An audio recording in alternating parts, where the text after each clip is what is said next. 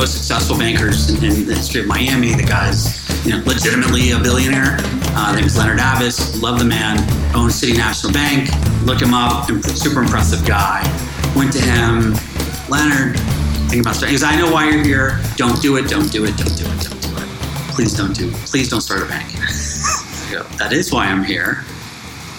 But I still want to do it. Because I know what you're going to do. I know how this conversation is going to end. You're going to still want to start a bank. Do not do it. You heard correctly. My buddy Eddie Arriola started a bank without ever having worked in banking before. And spoiler alert, ten years later, he just sold it. This episode is really special to me because Eddie's become like a big brother, mentor figure in my life, and I got to sit down with him right after this big milestone achievement to get the whole story of how he went through his journey, the lessons learned, and trust me, there's a bunch of them. On top of that, he's a super, super likable guy, really intelligent, has done some amazing things, and I'm sure that you're going to love this episode. So give it a listen. If you like it, give me a little review, maybe share it, subscribe to the podcast. I'd love to see you around here more often, but I'm gonna stop talking and let Eddie do his thing after my boys band, The Stiltsville from Miami, Florida, takes it away. One, two, one, two, one, two, three, go!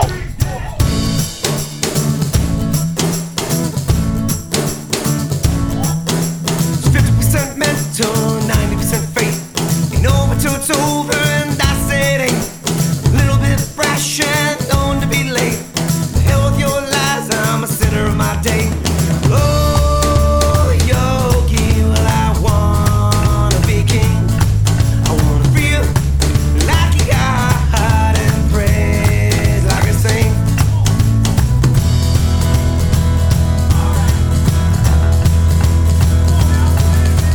How's it going? How's the podcast business? I wouldn't call it a business yet. I would uh, call it a hobby. Got it. That is just getting started. But so far, pretty good reviews. I have um, one five-star review that called me a funny guy. Is that me? It sounded familiar. yeah, yeah. How are you doing, man? Doing great. Doing great. Yeah. What do you What do you uh, What are you up to these days? So as you know, so the uh, you know started bank ten years ago. We just announced that we're selling the bank. So that's been Uh, a busy last four or five days, and then getting ready for the holiday. Part it's getting ready for the end of the year and sort of, you know, closing this chapter, but it's uh, getting ready to write the next chapter in this transition. So yeah, so that's what I've been up to and will be up to for the coming weeks. Can you give me a chronology of the last four days? Like since since since you like what happens the night before you announce? Are you yeah. on the phone with clients? No, no, right. So um, you know, I'll give you more backstory after. So you know, we've had the business for for ten years. The sale kind of relatively came pretty quick, considering that we're a, you know, a decent-sized business in a regulated environment. So the last hundred days have been weird because it's really been uh, under wraps. And the opportunity came to us. So I have a board of directors.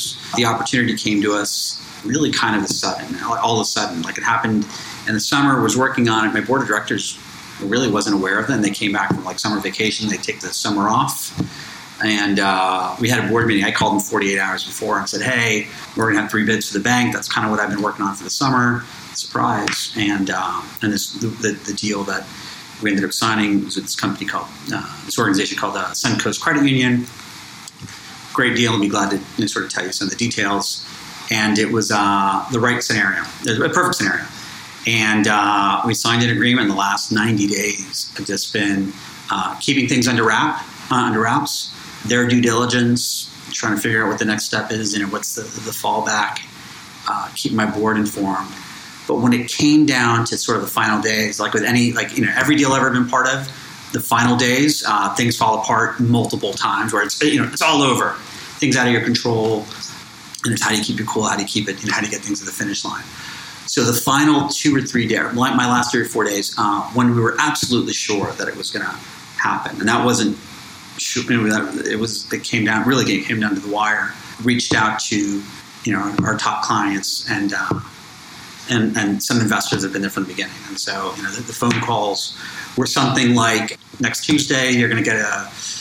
So it was the Friday after Thanksgiving. Uh, so we announced Tuesday after Thanksgiving. So that uh, that Friday and then Monday, you know, I was, all I did was, was on the phone and reached out to people that were important to me and important to the bank, and said, uh, didn't want you to find out via press release. You've been with me from day one, or you've been an incredible client, or I remember a conversation ten, eleven years ago. I just want to call and say thank you and let you know. And it was a zillion of those phone calls, and it was all, uh, they were all wonderful, because they were all like, you didn't need to call me, or it means so much to me that you called me. You know, it's not about the money. Like I was, you know, telling you, you know, one of, you know, my, my most important investor is an incredible individual. I won't say his name. He's a very private guy. And he's like, the numbers are the numbers. I'm just really happy that I invested with you. I'm, you know, I look forward to doing something with you in the future.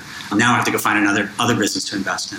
So there's a lot of those phone calls, and that, those are the, the hours. And the biggest thing to me, like a really good friend of mine asked me, he goes, uh, are you happy? Aren't you so happy? And then to me, like the the, the, the biggest feeling was, uh, it was more of like a, an obligation was lifted, right? So mm-hmm. uh, our situation, um, they're keeping one hundred percent of our employees. Usually when they do bank consolidation, fifty percent of the employees lose uh, lose their jobs. The fact that we're keeping all of our employees who have helped us build this business are keeping their jobs means the world to me.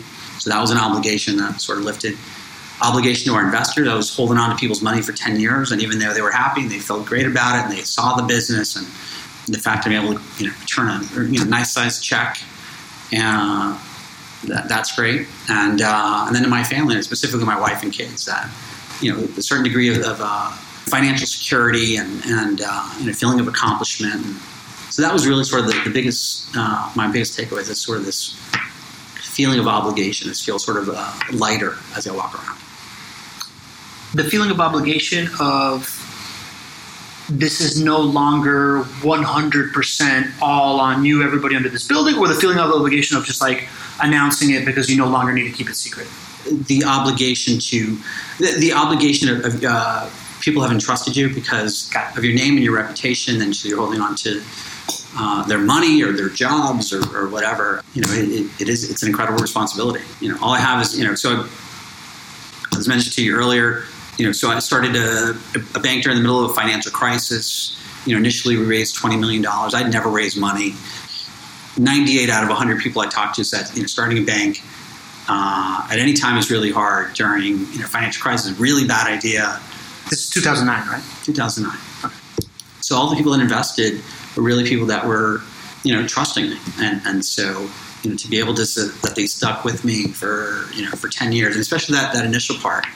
You know, there's an, uh, I don't want to even say a day, you know, it's thought about several, you know, multiple times a day for, you know, for every day for, for, you know, for ten years. You know, I, I would, it's a, I run a local business.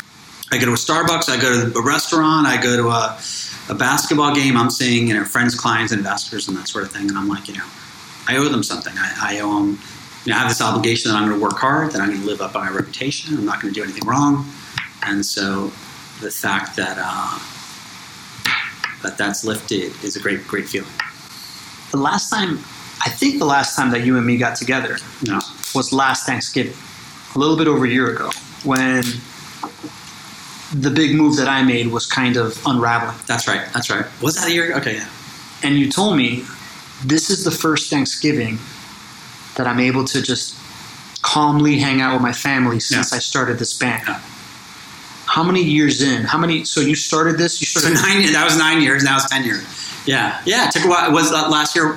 Last year around that time was uh, was the first time I said this. Not that it was on autopilot, but that, you know, I was confident in our team. The investment sort of saw that um, we had really built value, and for things, to, a bunch of things would have to go wrong in order for things to go really wrong.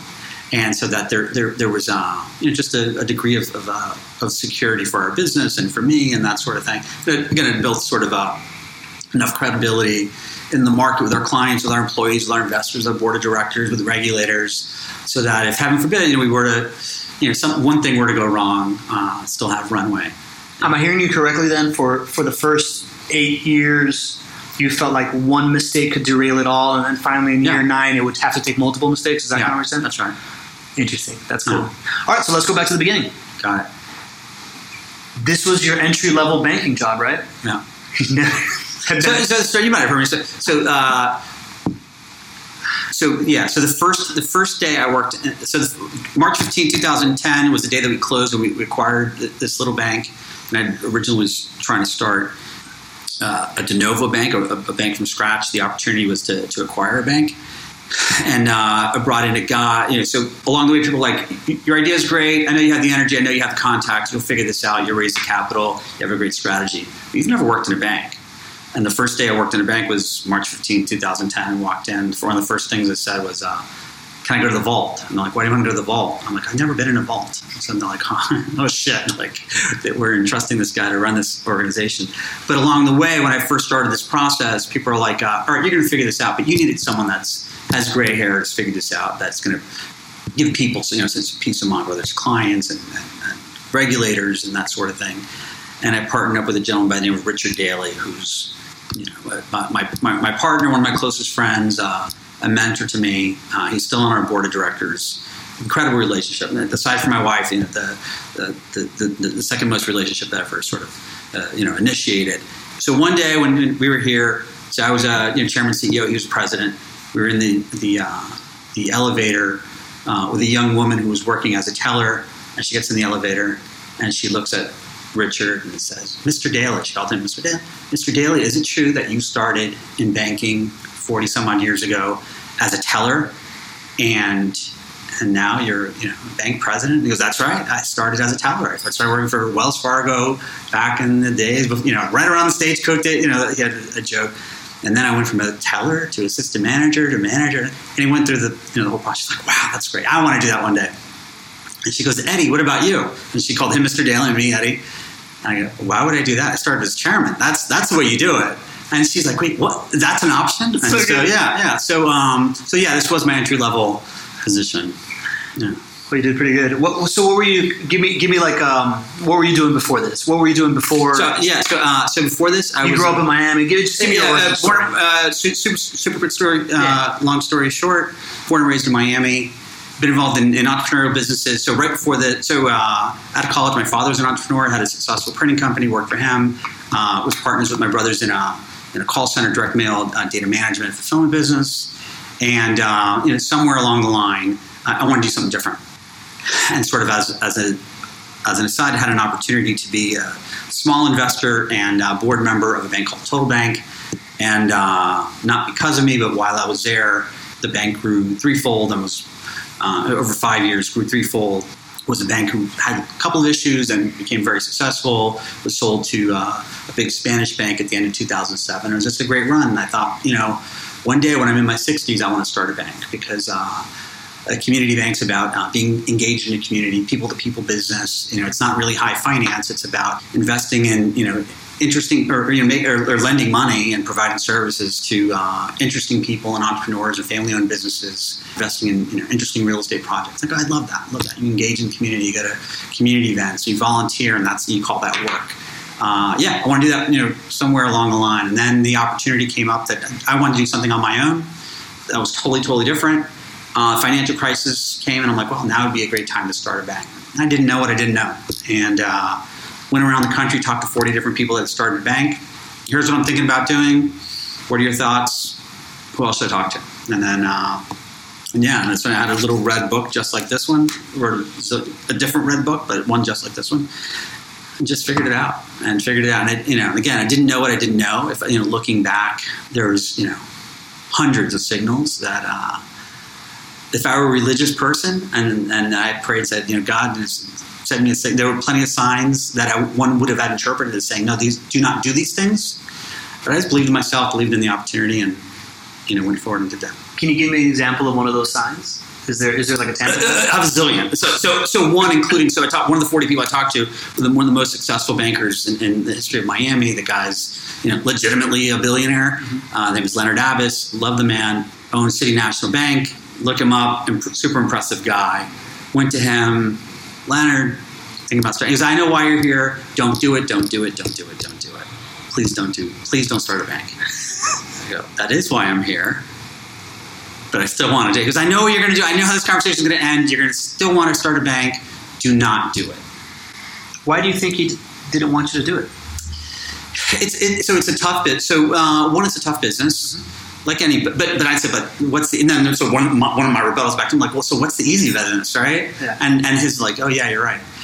Uh, you know, if you're on the inside, it can be very, very frustrating in terms of it's a, generally speaking a slow growth business. Mm-hmm. Um, it is uh, a very regulated business, mm-hmm. and uh, it's a really good long term investment. So if you're looking to make a lot of money and get sort of instant satisfaction, the same for you. And I went, no, that's not what I was looking for.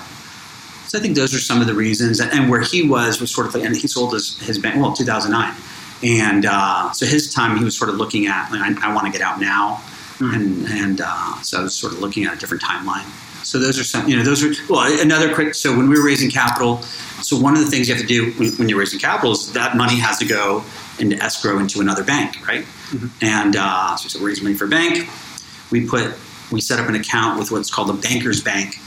This bank was called Silverton Bank. If you go look up Silverton Bank, it was one of the biggest bank failures. So literally one of the first decisions we made as bankers was selecting a bank that failed. So as we started to collect, we had to call people back and be like, oh, thank you for tr- entrusting us with your money. Uh, the, the the money where we that we put your money in, no. the bank that you put your money in just failed. We have to reissue your money, and we're going to find another bank, and you're going to send us another. That didn't go well. And so, I mean, like, th- those are really bad signs. And yeah. But we just believed, and so we figured out. And, um, that's amazing. They, I, you know, I have two thousand stories like that. And uh, how'd you come with the, how'd you come up with forty people to talk to? Is this people that were in your network? Yeah, was so, it, was right, it a waterfall? Right. So they, they weren't people in my network. It was, you built the network. Um, so, you know, I don't remember exactly where. So right now, I, so for the last ten years, I've been working with, Uh, and a law, I'm in Miami, Florida. I've uh, been working with a law firm out of Austin, Texas. People all the time, all the bankers, I mean, I'm sorry, all the lawyers in town, why are you working with a law firm in Miami? Uh, I'm sorry, why aren't you working with a law firm in Miami? Why are you working with a, a, a law firm in, in, in Austin? And you know, maybe someone in New York, but that doesn't make any sense. I said, because I called every major law firm in Miami uh, that was doing bank work and said, my name's Eddie Ariel, I'm starting a bank. I didn't receive any. I, don't, I didn't receive any return phone calls. Many of those attorneys who are not only friends of mine now, but also clients. And I always remind them, like, you could have had all our business had you just returned the phone call to some thirty-five-year-old kid that said he's starting a bank. Amazing. And the guy that we're working with again to this day in Austin, Texas, sent him an email, called him. He was very helpful on the phone. He says, "If you're ever in Austin, uh, you know, we'd love to buy you a drink." I'm like, "I'm going to be in Austin next week." Were you going to be in Austin? No, of course not. So we went to Austin. I went to Austin, met him at the at the Ritz-Carlton or the Four Seasons in uh, in Austin. We had a drink, and at the end, he's like, um, "You're going to figure this out. If you, you know, there's plenty of good attorneys in Miami. If you ever need, you know, if you ever need someone in Texas, let me know. I, you know, I can still represent you from here." And I'm like, "No, man, I want to work with you." And, uh, and so we stuck it out. So he put me in touch with some people. Uh, again, this this gentleman I mentioned, Leonard Abess, is probably. Um, you know, the best known banker in Miami. He was a sort of family friend. And then just referral. Someone says, well, you know what? I like you. I'm going to send you to someone. Then meet with accountants, and accountants will put you in touch with, with their clients. So it's sort of, you know, referral. And you follow up. And people that had started a bank were very interested in, in, uh, in sharing their story.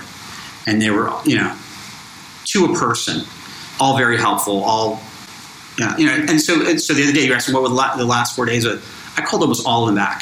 And they're like, I can't believe you're calling me back today. I'm like, how can I not call you? I, I, go, I still remember things you said to me ten years later. And like, I remember that meeting. He goes, oh, we only had coffee. I can't believe you're calling me. I'm like, yeah, it was important to me. That's amazing. So, yeah. That's really, really cool. You know, you're passionate about connecting, but that was a big part of it. And I'll tell you, the, you know, so one of my takeaways that I would is um, I didn't forget that. Ten years later, I called those people, and it meant I, I can see those people smiling. And, and several of them, I fucking can't believe you're calling me. Like, of t- today, of all days, you're calling me. Like, of course I'm calling you. It's amazing. Yeah. That's really cool. So you talk to forty people. You got forty don't do this, right? or or, or something like well, that. Well, so all the people that – so Leonard was the only one that said don't do it. Yeah.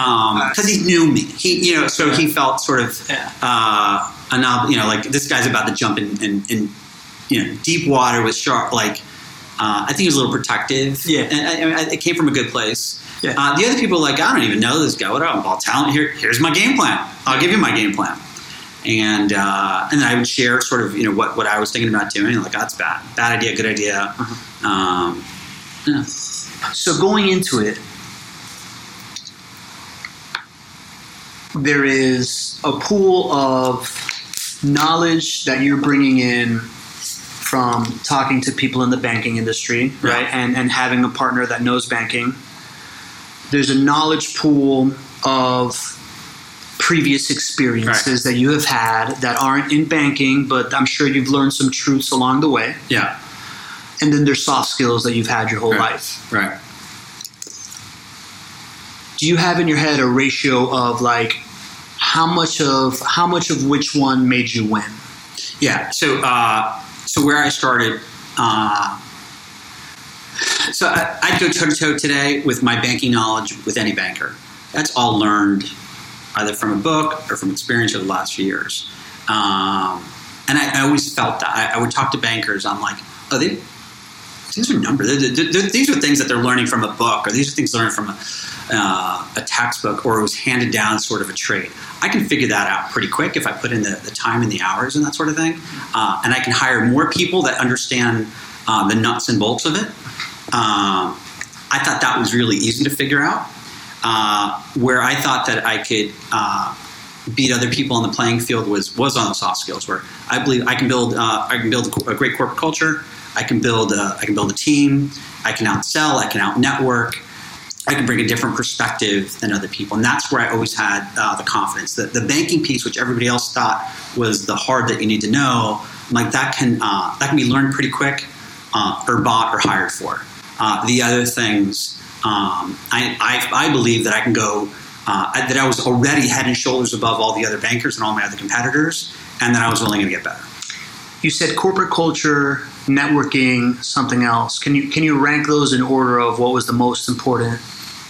Can you rank them? I mean, they're all they're, they're all important, okay. And they're all sort of intertwined. So, because um, I, I, but, but, I phrase it another way. So, so is um, you know how you treat people uh, is the most important thing. So, you know, I have a, a track record of uh,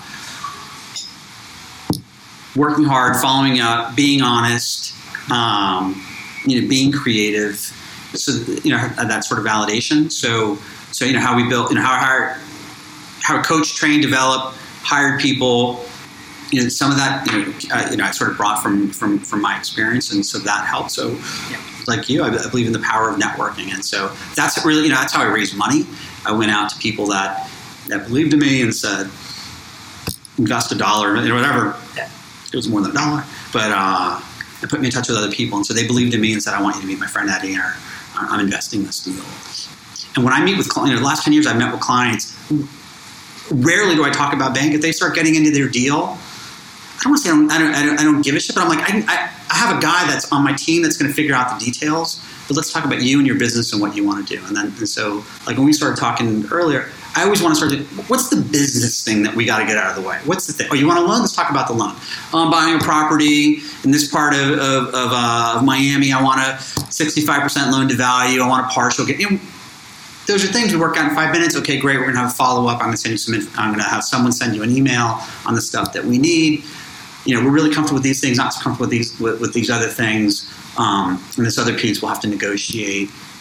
It's over in five, ten minutes. All right, now let's talk about you and your business. And, And then, then that's when you learn, oh, I'm trying to grow, I'm trying to expand, I'm trying to buy out my partner, I'm trying to hire a C F O. And that's really where I add value. And then, so when they leave that lunch or that meeting, they're like, oh, those other things we talked about? Yeah, you're right, we can negotiate, because I'd rather negotiate with Eddie uh, and figure this out instead of with Bank of America, however, because I had this other great con- – I want to continue to have conversations like we had about, you know, my need for C F O, how you build corporate culture, how do I expand, and those sorts of things. So, uh, so that was the most important. The banking thing was – Um, you know, easily to, easy to figure out. So how do you build corporate culture? Yeah, so the way I, you know, I sort of define corporate culture is um, how you organize and, and how you make decisions, and you know, what are your values, and so it's you know part of you know how you make decisions. So uh, you know, there's a long answer. You know, so one is you know you got to live it, you got to do it all day, every day, and so as the C E O, you got uh, that's the biggest part of your job, I believe, and you have to lead by example. You have to be very conscious of all the little things that you do that show people how you make decisions. Do you make? Do you have long meetings? Do you have short meetings? Who do you involve? Do you talk about your values? Do you talk about? Do you think about out loud about you know what, what the repercussions of, of things you know will, will be? So uh, you just have to be very conscious of the decision making process. Again, you know, how you make. Are they made quick? Who do you involve? when you require a lot of information, when you can say, I'm going to sleep on this, and really, how do you treat people? And not, you know, just having, you know, uh, you know, nice snacks in the break room, and you know, having a yoga teacher come in. That's, you know, that's not corporate culture. It's when the chips are down and someone comes to you and says, you know, my wife has cancer. I don't know what to do. Uh, how you treat that person, and and uh, you, you can have great, you know, uh, you know, time off policy and great health insurance, but but there, there's more to it. You know, um, yeah. How do you show them in, in compassion and empathy? How do you get other people to to uh, to help them out? How do you know that, you know, they're going to be distracted? How do you either get them to, to focus, because maybe they're asking, help me focus, or saying, hey, help help me feel good about, you know, not coming into work for the next few weeks.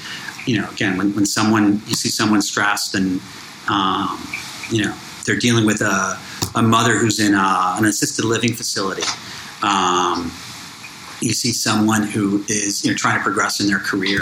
Um, you know, how, how you handle it. Sometimes it's, hey, you should go take another job somewhere else, or it's, no, no, no, the opportunity is here. Forget about the extra ten thousand dollars that other guys can give you. The next two years, I'm going to teach you so much that it's not even, uh, it, it's stupid for you to even think about leaving. So you know, it, it's all those little decisions, how you treat people. I'm hearing two things. Yeah. I'm hearing understanding people's true motivations, not just their question, but their, what the motivation mm-hmm. is. And I'm hearing how you treat people during outlier situations. Yeah. Is that kind of right? Is that, yeah. Is that where you're going with it? Okay. Yeah. Interesting. Can you tell me about the email, the Friday email? Yeah. So that's right. So, you know, a big part of, um, You know, it's a big part of corporate culture is communication. Communication is, is just not sort of a, a newsletter uh, or, or things you put on a wall, or you know, it's um, it's the day to day, you know, content. It's, it's having meetings, sharing, you know, sharing information, that sort of thing. And so, one of the things I wanted, I wanted our employees to know me and to know sort of, you know, why we're different, and that I care about people, and that we make decisions differently than the way uh, other banks do. Um, and again, that we're entrepreneurial. So one day, you know, instead of doing a newsletter, I'm going to send out a, a Friday, an email every Friday called the Friday email, in capital E in, in quotes, because my name's Eddie, and tried to make it, you know, probably like a lot of the emails that, that you get from a lot of, uh, you know, bloggers and influencers, but that, that our people weren't reading. So, um, so, and it was just sort of, I don't want to say top of mind, but it's, and what's really happening in our company, and not just facts and figures, because I didn't want to say, you know, here's our results. Even though every once in a while I do that, but uh, not that often. Um, but here's the really important things that are happening in the business and why, and, and encourage people. So like we did, you know, so, well, I'll tell you about some examples, but um, so things like, uh, so one of the most important things for us, so we're, we're a community bank.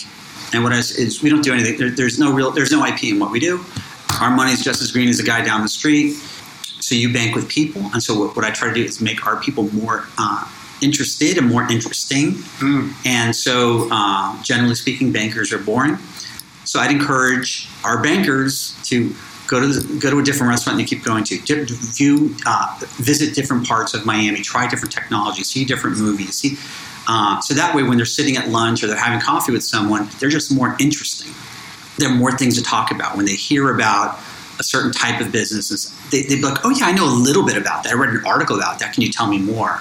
So that was kind of the Friday email, is, is how do I make people, how do I get people more interested and interesting and get them engaged in our community and that sort of thing. So I just throw shit out there. I mean, I, I mean, I have, it was really sort of top of mind. I mean, you know, the books I'm reading, uh, art and you know, different articles, different you, stupid YouTube videos, a commercial, you know, really this random, random shit. Uh, but just to sort of get people talking and see me as a human being and get people talking. And I'm like, all right, if, they, if there's ten things in the email and they can take two or three of those things and be engaged in a conversation with the client and, and bring up some random shit that, uh, that might be more interesting than talking about, you know, interest rates or loan to value or, you know, free checking or not, that sort of thing. How did you come up with that as a strategy? Like, I, like I get, you know, I, I, I fu- I'm fully, yeah, I fully yeah. buy into this, right? Like this all is right. all stuff that I espouse nowadays, right? But how did you come up with this strategy? So, you know, again, going back to, I wanted um, our people more in, interested in our community and more interesting. And yeah. I would talk to some of our employees and like, oh, have you been to this restaurant? No, I haven't been. Well, why not? Like, why are you still going to, you know, the same stupid restaurant? And you go, um, just, you just have to walk one more block, you know, uh, and, and it's actually less expensive, whatever it is. Yeah, yeah. And, um, you know, and I just found that people weren't, you know, people don't read the newspaper anymore. People don't, uh, they sort of, you know, stay in their own little bubbles. And so, like, how can I get them? And so, work talking to people one on one really wasn't working. Mm-hmm. And so, how, you know, so let me let me do something to get people going. And so, I, I figured if they would, um, you know, at least read half the email every other week, that would it would mean something. And, and you sort of have, and again, part of corporate culture, you start having a common language. You start talking about the same things. You reinforce things. So I send out uh, videos not on like leadership, but on empathy and compassion and you send out, uh, you know, you know. So one of one of the things I remember sending out was like uh, uh, Fred Rogers uh, w- when he went on behalf of, of P B S to request money from Congress, and I don't remember who the, who the congressman was or senator. Have you ever seen that clip? Where no. he goes, it's great, it's amazing. Where uh, Congress is like, "Why are you asking?" I forgot how much money. I don't remember. It was twenty-five million dollars, seventy-two million. I don't remember what the exact number was. And they were asking money for P B S. Like, we're not this. We're not giving money for children's television. Like, no. Like, this is a stupid idea. Absolutely not. And Fred Rogers talked about, well, you know, um, we create programming that helps kids that are that are dealing with really big grown-up issues. You know, that are, you know, whether it's uh, you know, death and divorce and war, and we, we view things through the eyes of kids. You know, so whatever. So he goes on his back, and the senator's like, "Oh my God, you just." Maybe you just changed my mind. You're getting the twenty-five million dollars. You know, you're a very good man and that sort of. And I wanted people to see and learn from that, as opposed to like, you know, that's real leadership. That's, um, you know, that's how how, um, how you change people's minds and that sort of thing. And that instead of, you know, some stupid poster that you'd hang up in a, in the luncheon. So a lot of, you know, just a lot of stuff like that. Um, you know, get people talking about water. You know, so I'd give my, you know, stupid sports predictions. Um, just to get people to talk, right? And so, yeah. yeah. I love it, man. Yeah, that's so that's something that I've... The interested interesting thing, right, to me is a very fundamental tool in relationship building. The idea that the way to take it from having to have a one-on-one conversation to just put it at scale requires content is something that I've stumbled onto recently, right? Like the idea, I've been doing it one-on-one forever. The moment I started actually producing video clips of me speaking about networking concepts that look really good, everybody comes out of the woodwork like, oh yeah, this is what you do. And it's right. very, very validating. I find it very interesting that you came onto that ten years ago, writing an email to your company once a week. Well, I didn't start doing it ten years ago. I yeah. started doing it... Um,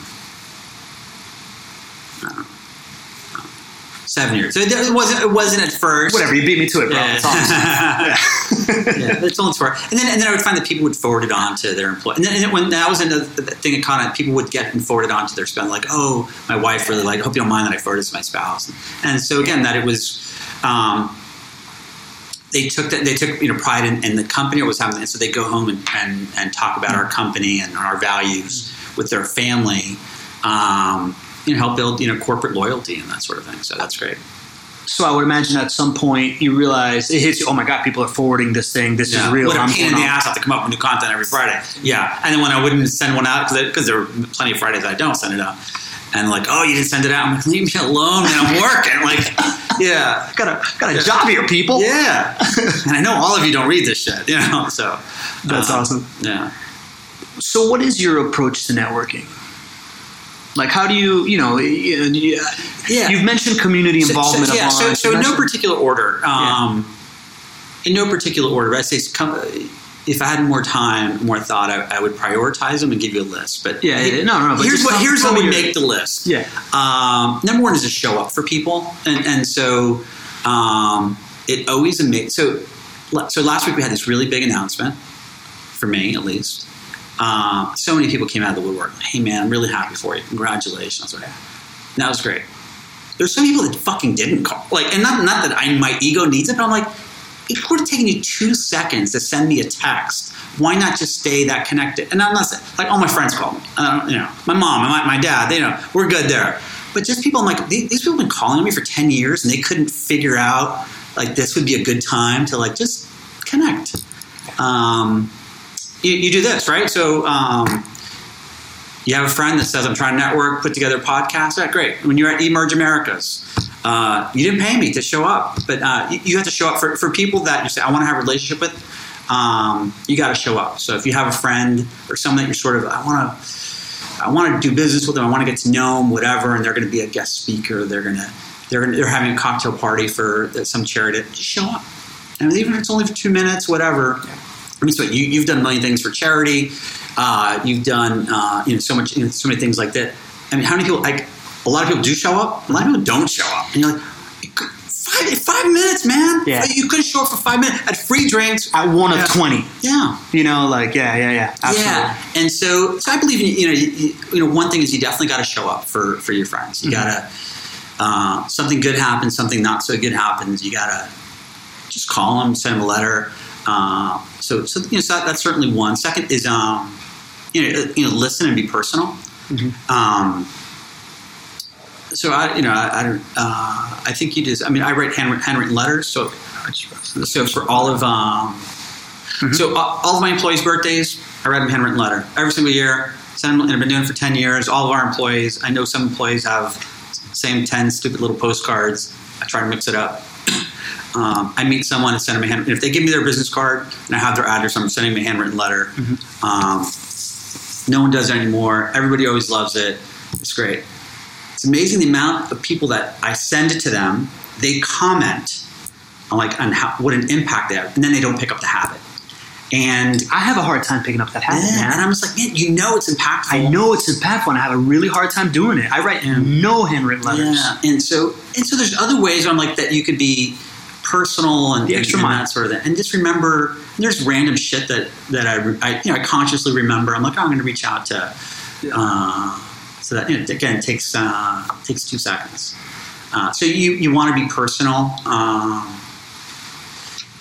I think that that's really important to networking. Yeah. Yeah. Uh, three is, you know, um, be very conscious of, of how you spend your time and who you network with. So networking, is, it's not a numbers game. It's about, um, You know, uh, so a few years ago, I really thought about the. Uh, so you know, I reflect a lot on, on, on different shit, and so mm-hmm. um, I thought about the people that made uh, business-wise in, impacts on my life and my mm-hmm. business, my, and and I was able to trace back um, to like literally six or seven people of like where all the most powerful relationships in my life came from. We're back to these six or seven different business people. Wow! And I'm like, oh, those are the ones I have to continue to.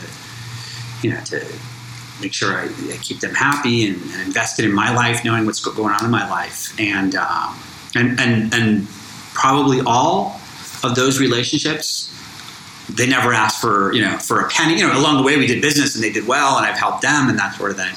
But almost you know to a person, they just wanted good things to happen for me. Um, so it's very conscious about you know uh, investing. So the uh, So like when, when those individuals, that their kids have a a birthday or bar mitzvah, they get a really nice gift from me because I want them to be like, Dad, guess what happened? You know, so-and-so, you know, Eddie sent me this really nice gift. Yeah. Um, because they're, they're really important to me. They'll never know how important they are to me. And so and so I'm trying try to be very conscious of uh, who I invest time with and who I network with. Um, how did you do this exercise? How did you trace it back? Did you literally like write out a tree? Uh, yeah, literally wrote out a tree. Incredible. Starting with... So for me, it was a little bit easier in that standpoint of like, I knew who my... So I, I had investors, I had clients. Okay. I've had to raise money. So I mean, I was able to track like... Who, From very tangible... Yeah, yeah. So who are my clients? Who are these people when I try to raise money for charity or politics or whatever? Who are my investors? And it made sort of a list and be like, wait, how did I meet this guy? How did I meet this guy? How did I meet this guy? How did I meet this guy? And go back. And, how long did um, that take you? An afternoon. An afternoon. And what was the impetus? What made you sit down and take that afternoon?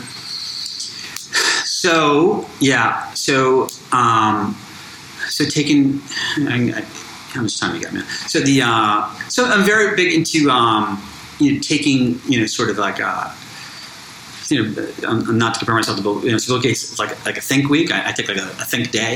and, and again, I have like little notebooks. So I, it's right around, so it'll be like next week. So I schedule end of the year, look back at my goals. Once a year think day? Yeah, once a year. Um, middle of December, um, you know, I go off site.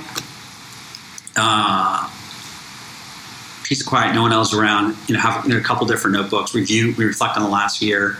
Um, you know, think about where I want to go the next year. I'll be writing. So I have, I've had the notebook for twenty twenty I probably bought it in the summer, and I'll just be like throwing little notes in there. So I don't think I have them here. Mm-hmm. Um, but I'll have like little yellow card. Yeah, I mean, it's like I have random little shit I'll just throw in there. Mm-hmm. Throughout the year, I'm like, oh, I have this idea. There's, maybe here's a goal I want to think. So then I'll sit down like, what are my goals? And so one of the things I think about is, um, so I sort of categorize it like uh, the categories are like uh, family, the, the category there, health, uh, business, Uh, finances, uh, and the other uh, community, and the other is relationships. It's like, what are the key relationships I need to work on?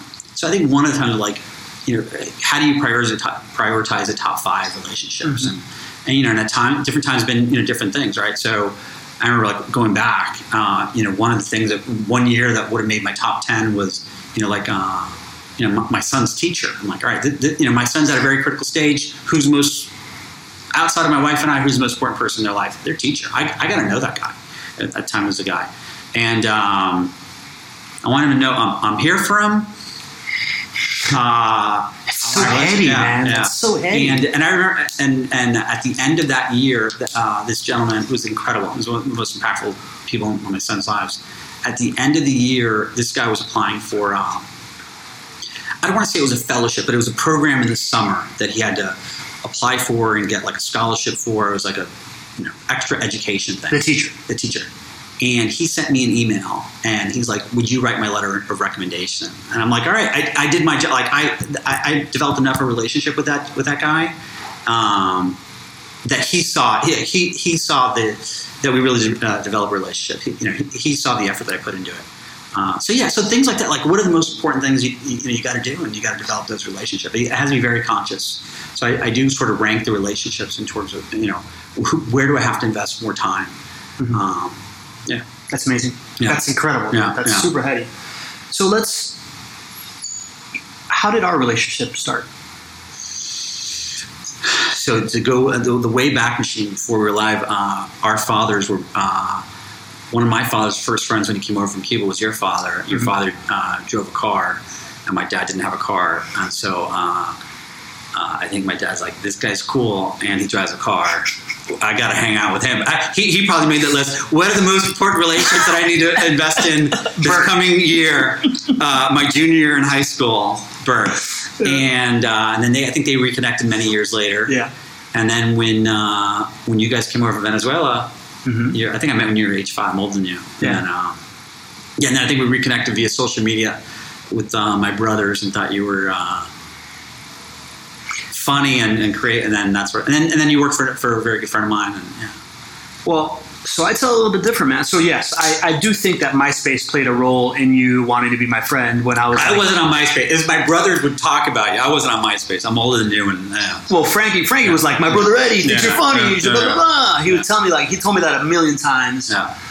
But to me, it was my brother passes away, yeah. and you out of nowhere sent yeah. me that extra mile message. Yeah.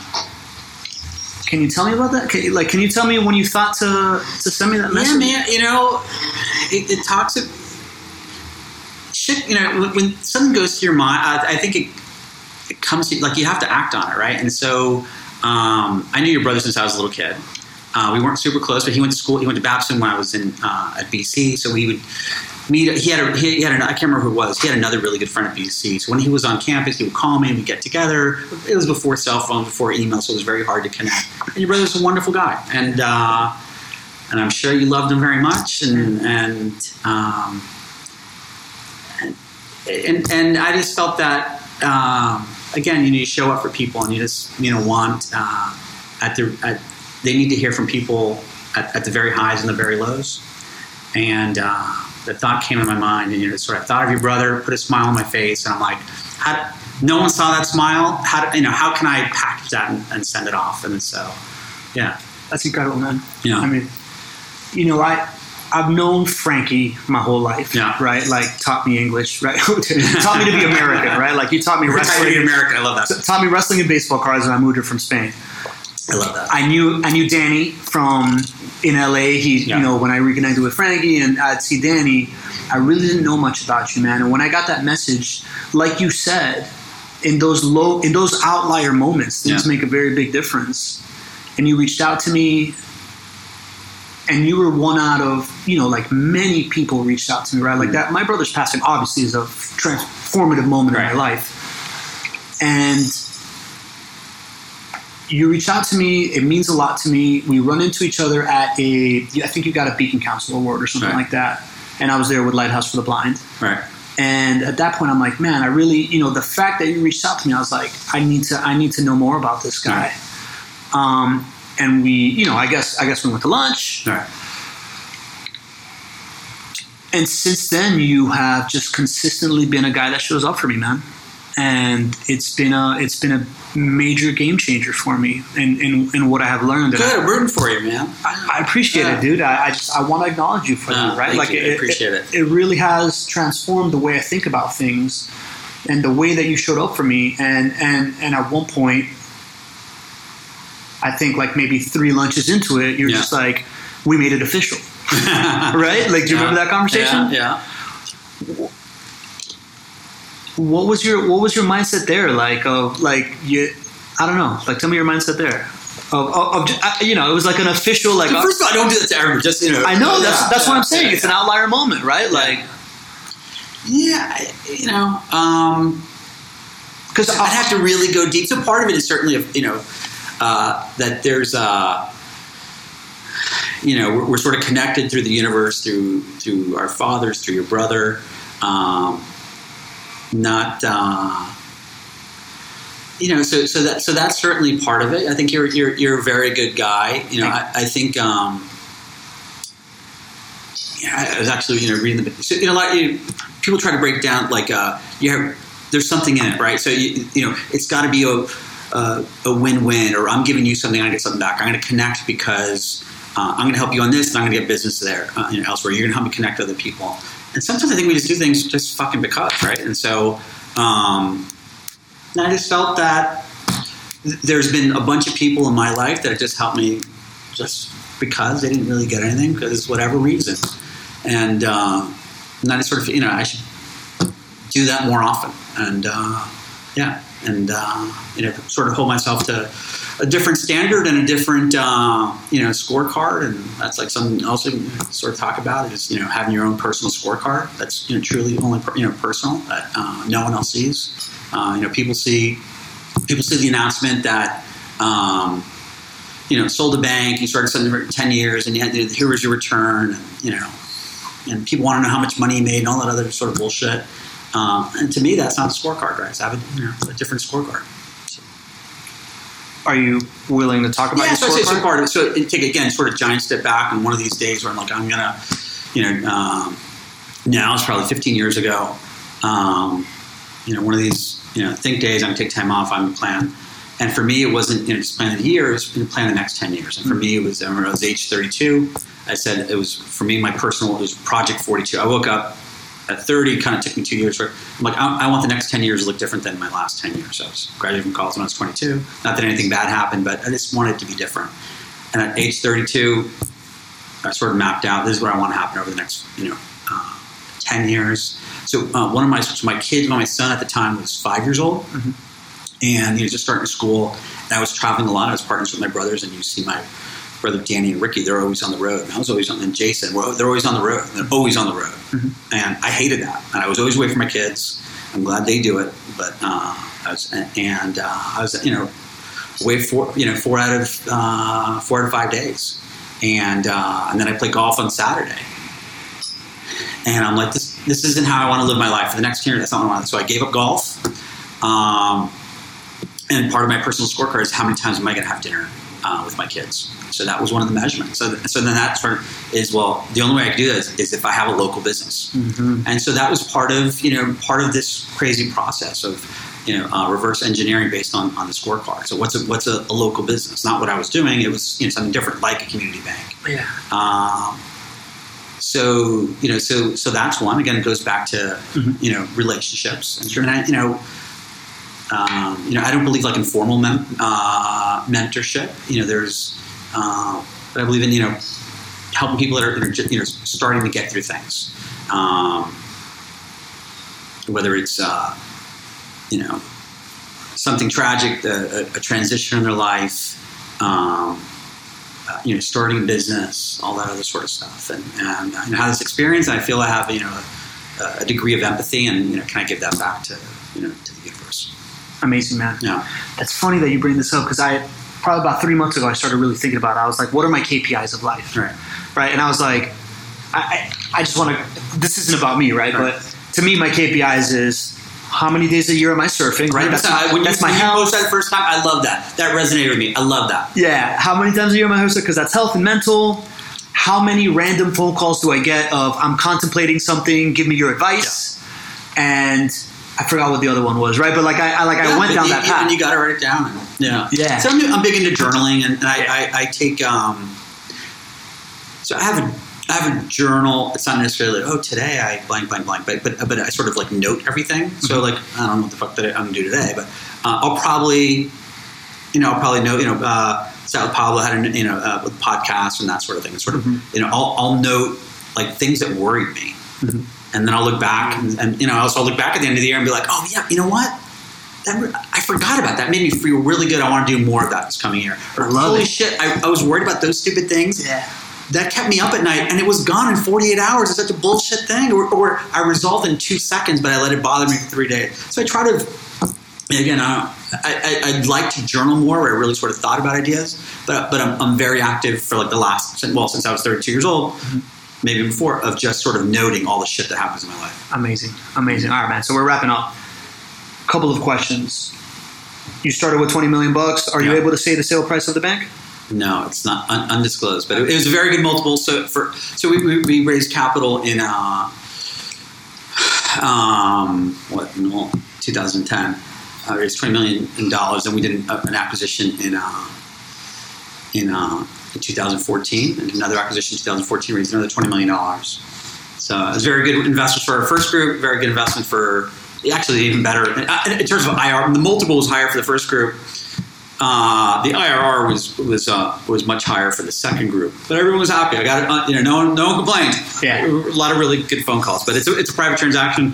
Got it. And uh, no one's complaining. Yeah, yeah, cool, man. Uh, what does it feel like to be the most successful Ariola brother? Dude, so not much competition, so to begin with. um, but uh, I mean, you know, those three guys. It's. Uh, It's not easy being their brother. I gotta, I gotta carry most of the time.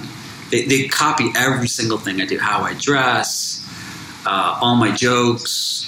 Uh, you know, they, they steal my friends to begin with. So most of their close friends are either people that they met through me, uh, or or people that want, became friends with them in order to become friends with me. So like Nick and Ricky have been friends since they were ten years old. But I know Nick, even though I was only six years old, Nick always wanted to be my friend. Yeah. And so, uh, so yeah. I mean, it's not a bad strategy. I've, I've been trying to like snipe yeah. off your friends, and I'm having That's a good right. time doing That's it. Right. Uh, That's if, right. I, if, I, if I could eat up that food chain. Yeah. yeah. But part, I mean, part of it is having, you know, three great brothers. You know, they're my three closest friends. Um, they're all incredibly different. Very um, different. And, you know, and, and, you know, they all, at every, we drive each other crazy. We complain about each other. We bust each other's balls. Um, but they were my three biggest cheerleaders. I mean, it was, uh, you know, something good happens in my life that uh, there isn't anyone else happier than, than the three of them. Amazing. And I, I guess the last thing I, I like to end these, you know, any conversation that I have with anybody, like how can, um, well, I actually, you know what I'd like to ask you? No.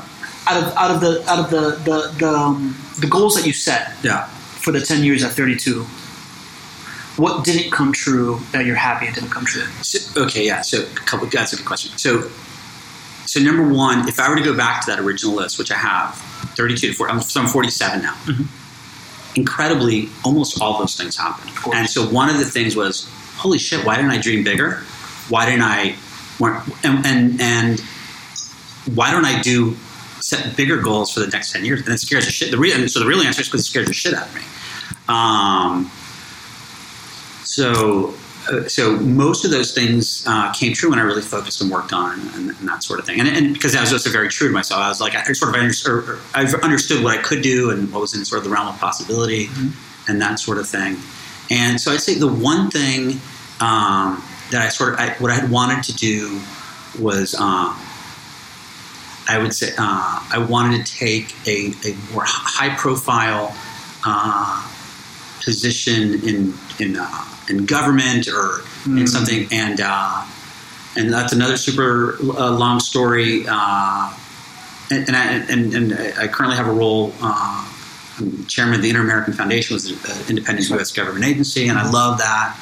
Um, there was an opportunity to take a, a much bigger role, uh, higher profile role in the Obama administration. For whatever reason, it didn't happen, and it, I thought it was something I really, really wanted, and, w- and it would have changed my entire, it would have changed everything. Sure. Uh, and it's the best thing that happened was that, that it didn't happen. And my wife and I talk about it all the time. It would have, it would have been incredible and amazing, but it would have, I'd be a different person. It would have fucked me up in so many different ways.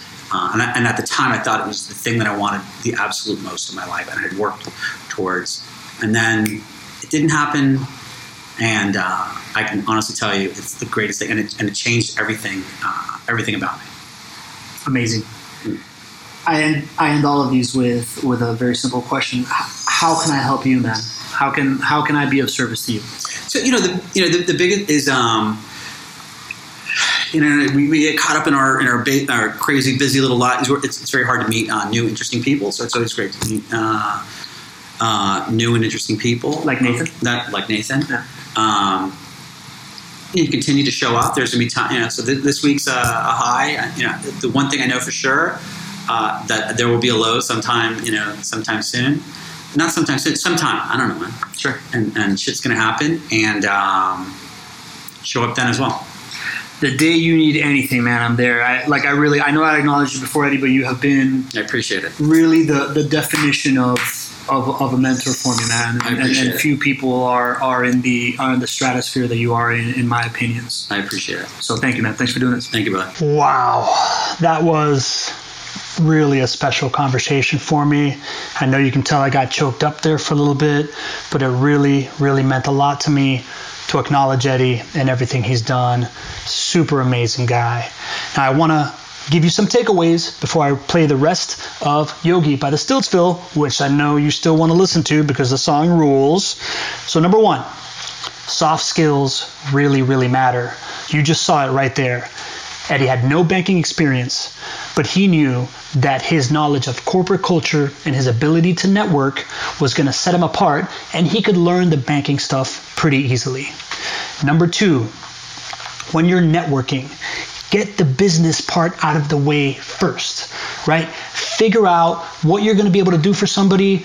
You know that that's automatic, and then get to know the person, get to know their hopes and their dreams and what they're passionate about. That is what gets you a call back, not the discount you can give them or the deal that you can give them. Anybody can do that.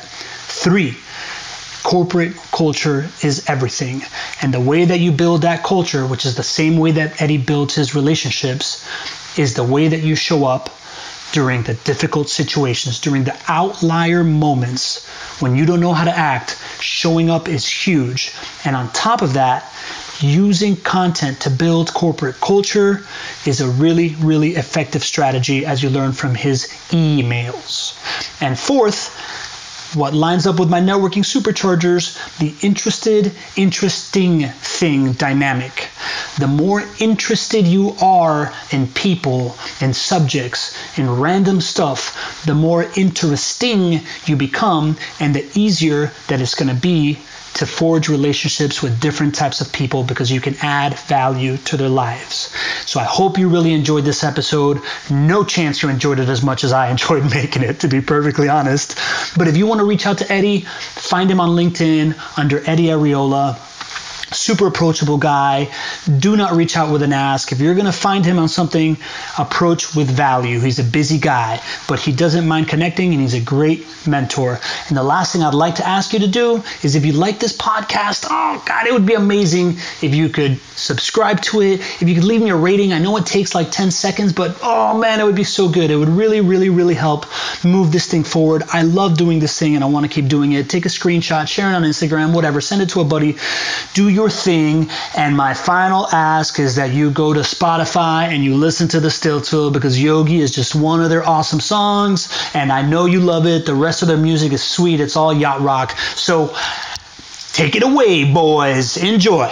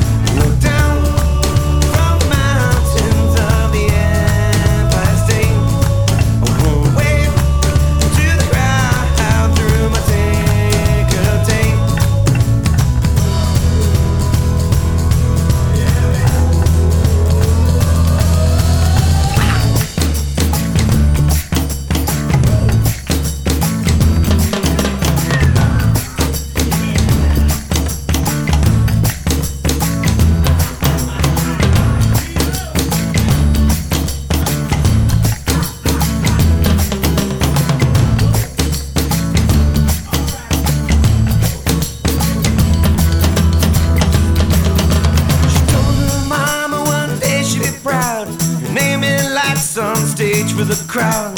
She danced like an angel.